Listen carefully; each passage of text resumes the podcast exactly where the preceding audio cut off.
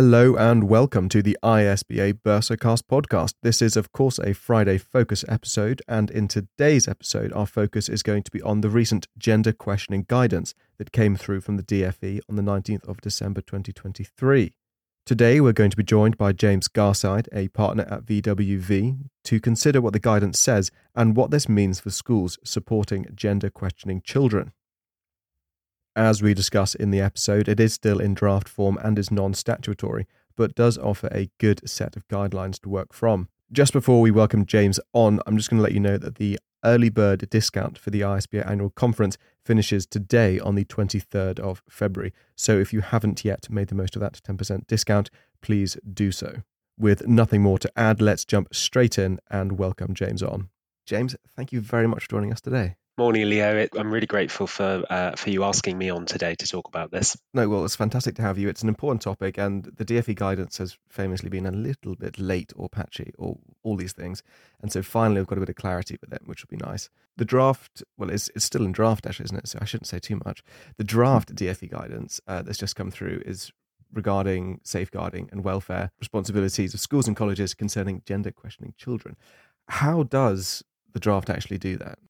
Uh, well, thank you, Leon. I mean, that was an important point you made at the beginning. So, just before we dive into that question, you're right. The guidance at the moment is only draft. Um, it's non-statutory. Even when it's in its final form, it will be non-statutory. So, it is considered essentially advisory uh, for schools, and I think um, that's something that, that, that's important to stress, um, albeit that I think following the guidance is going to be part of demonstrating the sort of reasonable skill and care that's um, inherent in the duty of care that schools have. So the guidance actually um, takes a, a, sort of holistic view of the issue of safeguarding, and it actually expressly deals with this as a, um, I suppose, a safeguarding related issue for the first time. And so the, the thrust of the guidance, which is, um, as many people will know, essentially based on or certainly informed by the, the, the Cass interim review, suggests that schools adopt essentially a safeguarding lens to be able to engage with gender questioning children so that they are always asking the question about whether the child in question or more broadly children are being appropriately protected in the school's approach to this. And ultimately what it seeks to do is to ensure that schools are in a position to be able to come to informed and safe decisions for all concerned including the, the gender questioning child and one of the one of the sort of key principles in the guidance, of course, is around the protection of single sex spaces. And this this I think has been one of the, the most contentious areas and perhaps where where lines have become particularly blurred and fuzzy and there's been quite a lot of confusion. So I think that the guidance is incredibly clear and and, and focused on the absolutes in terms of uh, separation of single sex spaces is a really important part actually of the sort of safeguarding principle behind the behind the guidance. Yeah, I think there was a need for some clearer blanket steps to have. Because I think there are so many variations in how this is being handled beforehand.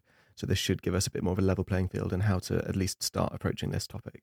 I mean, I think I, th- I, think that's right, and you know, one of the things that that, that I think has um, has been a frustration for so long is that it's a very sensitive subject. There's so much noise in the media and social media, of course, around all of this that I think schools have come under huge amounts of different types of pressure in different ways. And there's just been very little to guide them and steer them through that safely. So, so to have something that I think sets one position that, that is clear and can be followed has a lot um, to be said for it. Although, of course, there are critics and, and those who um, who are not hugely impressed by the guidance but there is, of course, that opportunity now to uh, respond to the consultation where that's the case. Yeah, I think there's never been a piece of guidance that's not had that. So I think it's fairly fairly standard, I suppose. Diving into the sort of details of this, a common issue with anything school related is parental involvement, especially with this in such a sensitive area. Can you elaborate on the principles uh, in the guidance regarding parental involvement in decisions related to this child's social transition, as it's been called?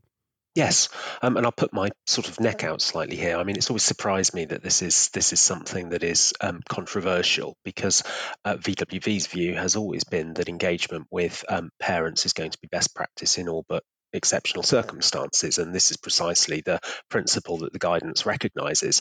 And if you examine the sort of law that sits behind that, you know, children under 16 don't have capacity in law to make their own decisions, unless, of course, they have the requisite maturity and knowledge to do so on a, a decision by decision basis, what I think schools would consider um, as Gillick competence. Um, but children over 16 still are usually heavily reliant on their parents and subject, of course, to the sort of myriad influences that have been identified by Cass in this this shifting um, demographic and and what we might frame as a sort of phenomenon of gender questioning um, children. Families are these children's primary support networks in many cases. And of course, parents do actually have a legal right to participate in decisions taken about their children until they're 18. Um, and one of the things that I think could get lost, but but is absolutely vital for independent schools, is that your primary business relationships are contractual relationships with parents, um, and there's a legitimate expectation, if not an express term of the contract, that you're going to engage with parents about uh, their child's education and welfare. So uh, it seems to me that absolutely should be the starting point. And of course, there are there are exceptions. What I would say briefly on the exceptions, of course, is that if you do get get a gender questioning child who's really very concerned about engaging with parents because they, they feel that there would be a risk of um, family breakdown or, or, or some, something worse coming to pass, then that really is also a relevant factor in, in where schools go taking into account the relevant uh, factors set out in the guidance because ultimately you know if you support a child's social transition without their family's knowledge or or agreement there is a real risk of inadvertent outing. And of course, if you've identified that there is such a risk that the parents can't be involved in the discussion in the first place, the risk actually of parents finding out um, inadvertently that their child's been supported to socially transition at school are going to be far greater. So, so I think these things are, uh, you, you, know, really important and mustn't be um, mustn't be ignored. Yeah, absolutely. And I, I suppose all that advice actually can be taken in, in larger forms as well, not just in, in gender questioning children, but in any safeguarding situation where parental involvement is a little bit unsure, that seems the most practical approach to it, actually. I, th- I, think that's absolutely right, and I think one of the things that's become a barrier to it, and um, and this is always this is always interesting, is the sort of the spectre of um, GDPR, and and schools are so so worried about data protection, and, and I understand why, because actually um, so often they're presented with it as as it being this kind of very fixed sort of linear framework that doesn't allow for sensible decision making. Uh, uh, I'll probably be, be shot by my data protection colleagues, but I think as a starting point, as a very broad statement of the position, if you have a good reason to share information, then generally speaking, there is likely to be a lawful way to do that under the GDPR. It's much more flexible than that. And so, even where you have a child who says they don't want parents to be informed, that isn't the only basis on which schools can can share that information with parents. So I think schools really have to keep coming back to first principles. What's in the best interest of the child?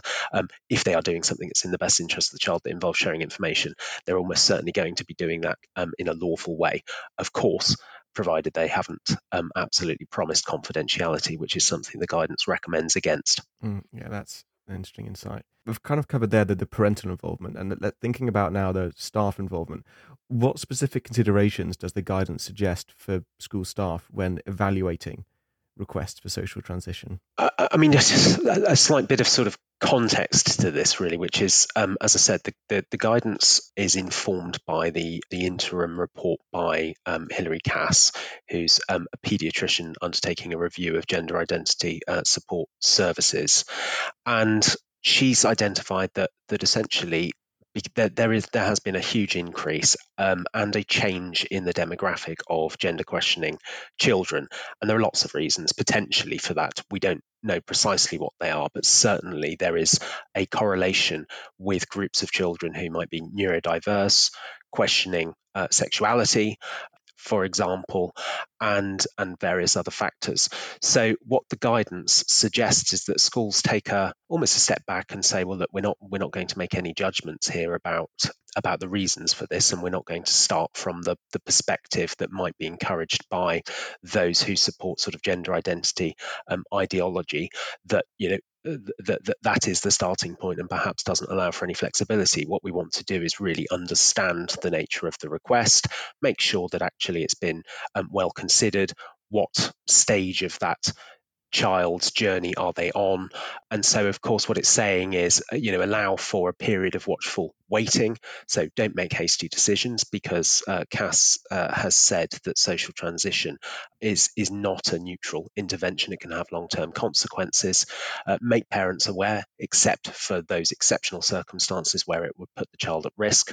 Um, comply, of course, with the college's uh, or school's safeguarding obligations, which again comes back to this viewing it through a through a sort of safeguarding lens, and take into account. Now, one of the, the criticisms of the guidance has been that the the voice of the gender questioning child has sort of been lost. My view about this is that's slightly an unfair criticism because the whole point of the guidance is it's predicated on uh, the child coming to the school and saying, This is what I want to do. So I think it is implicit that the starting point of that discussion is the child's voice. Um, but also, schools are asked to take into account view of the view of the parents, the age of the child, of course, and that goes back to you know the, the ability of the child to be able to uh, understand the consequences and make decisions for themselves. Seriousness in the context um, of the request, and what we mean by that is that you know, as I was describing, you know, where where are they on that um, that particular pathway and journey, and actually, is it possible that they're being influenced by peers or social media? You know, we know we we, we live in an age now where um, where where children can be subject to some quite uh, strong influences uh, through those channels as well that perhaps we're only just starting to sort of unpick. And the long and short term impact of, on, on the child again uh, recognizing that there are myriad factors but also that um, there is a significant proportion of gender questioning children that will go on and uh, essentially desist from that. They will resolve their concerns over their gender identity and um, uh, and go on to continue to to, to live as the, their biological sex, um, essentially, and impact on other pupils. And this again is a really key part of the guidance because for the first time this says this isn't all about what the gender uh, questioning child might want. This is actually about schools striking a balance to ensure that what you agree for that young person as a suit, you know suitable and appropriate arrangements doesn't doesn't put others at risk or unnecessarily impinge upon their rights. Gosh, I'll, I'll let you pause for breath there. That was a lot to sort of take in, but that, yeah, thank you for that. And you mentioned that the sort of the voice of the child is perhaps getting allegedly, you know, by critics lost in it all. Looking at experience of the child in the school environment, how does the guidance address, as you say, that the complex issues of sports facilities, uh, you know, toilet facilities, sleeping arrangements for, for boarding schools, um, for these gender questioning children within the school environment. What what is there about that? I, I mean, this has perhaps been um, in in many ways the most useful part of the guidance because these are the most thorny issues I think that schools grapple with. Now, whether or not you agree with it, and I think there is still some room for for, for debate about um, uh, about aspects of the law. It's actually the guidance states a very straightforward and clear position on these issues. Now, is that something that that strikes the right balance between the interests of the gender questioning child and the broader school community? Well, um, uh, you know, we can open that up for a for a furious debate um, potentially. But the point to the guidance is to provide clarity, and ultimately, you know, it sets as one of its sort of um, key principles that uh, that biological sex is a is a vital marker essentially in terms of schools discharging their safeguarding responsibilities and that the protection of single sex spaces is absolute. I mean sport is a is, is slightly distinct but but equally similarly straightforward so far as the guidance is concerned in that it says that you know where where we're dealing with competitive sport it has to be both safe and fair and that there are almost no or very very limited circumstances in which where physicality might be a, a, a factor that you're going to be able to achieve a sort of a mix essentially of, um, uh, of, of, biological boys and girls within that sporting environment that, that would make for both something that is safe and fair. So I think it, it, it does provide schools at least with um, with certainty and clarity. I don't think I must admit that following consultation, there's going to be um, any material change to the provisions around single sex spaces. I think that's that's absolutely fixed and not least it's got it's got a fairly solid legal basis as well being rooted both in the um, independent schools uh, standard regulations and the EHRC um, has updated its technical guidance as well following some um, some case law to provide uh, I think, some greater clarity around the definitions used in the Equality Act so that we now don't have necessarily the same scope for debate about what sex means and what boys and girls mean within the context of, of that legis- legislation and um, and regulations. Okay, sure. Yeah, the guidance is pretty pretty rock solid on that. Absolutely. Uh, so, looking, I feel like we've covered a lot of the practicalities of this new draft guidance. Then, looking ahead, as you say, about the Cass findings and what they really say, how does the guidance recommend schools approach this increasing demographic shift and the rise in gender questioning children? And what implications does this have, do you think, for school policies and practices going forward? Yes, so I mean, it, immediately what the guidance does, as I say, is it creates a, um, a framing and a process through which the school is guided to consider um, the possibility of a number of different factors that are are in the mix here.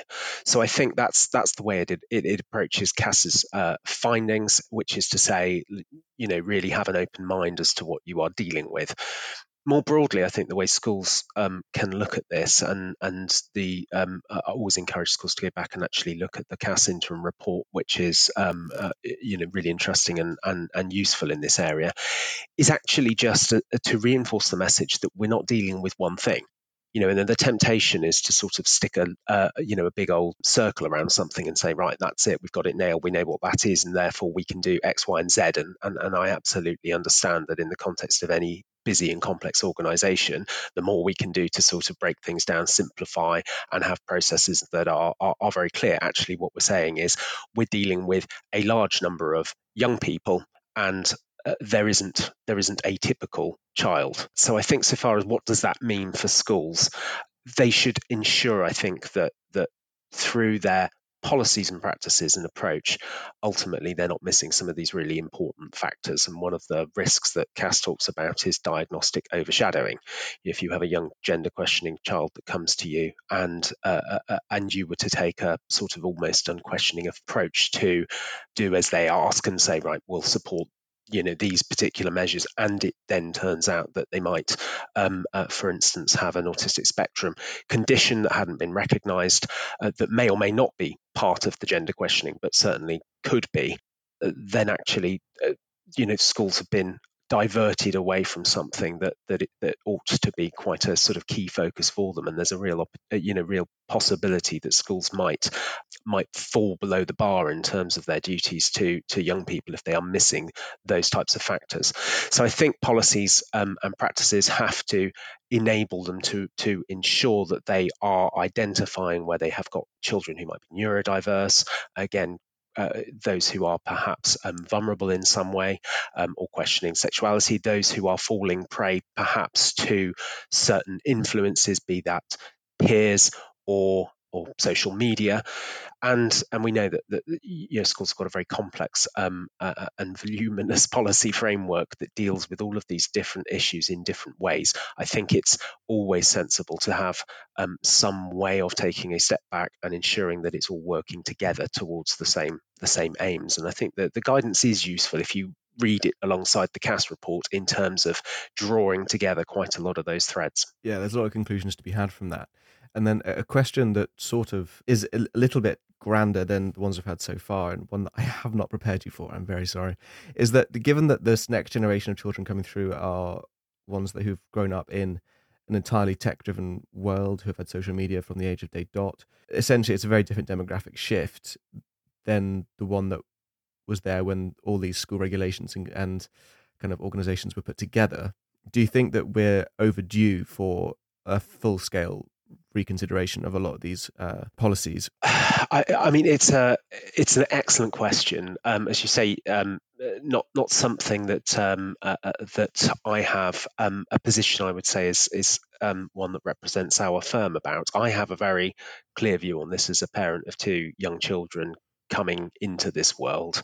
And of course, we're seeing quite a lot now in the media, um, particularly uh, arising out of um, the Brianna Ghey murder, actually, there's a, a, renewed discussion actually about the extent to which we are properly protecting young people from the the adverse effects and, and influences of that tech world. And of course, that's happening precisely at the same time as we are seeing, you know, the next uh, the next sort of um, industrial revolution, if you were, um, in terms of you know AI.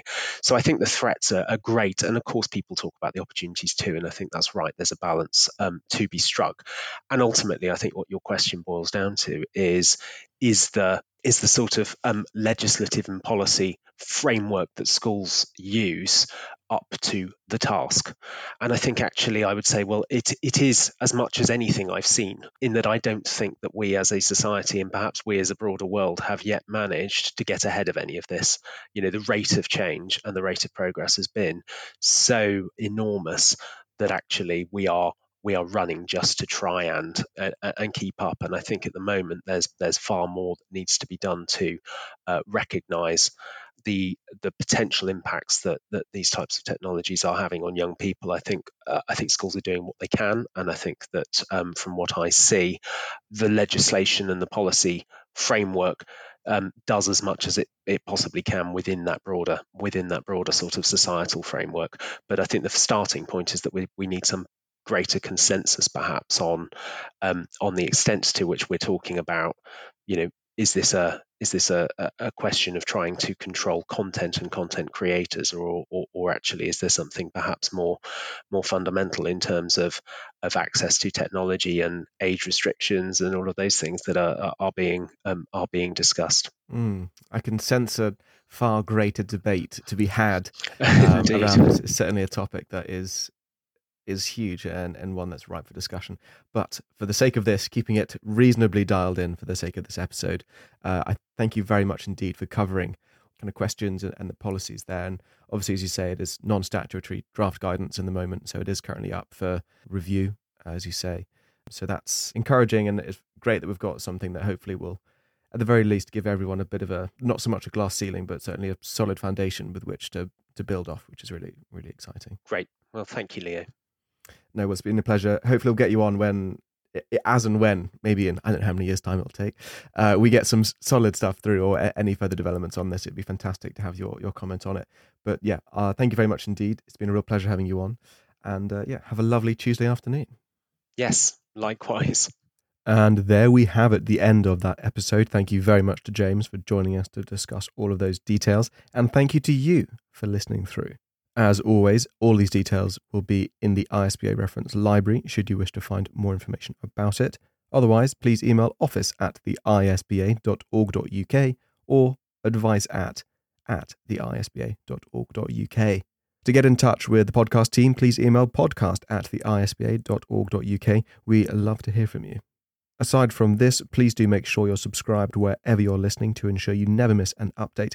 And please do share it with members of your team if you think they'll find it useful. And if for some entirely understandable reason you simply cannot get enough of these Bursarcasts, please do flick back through previous Friday focuses where there's a range of speakers and topics discussed.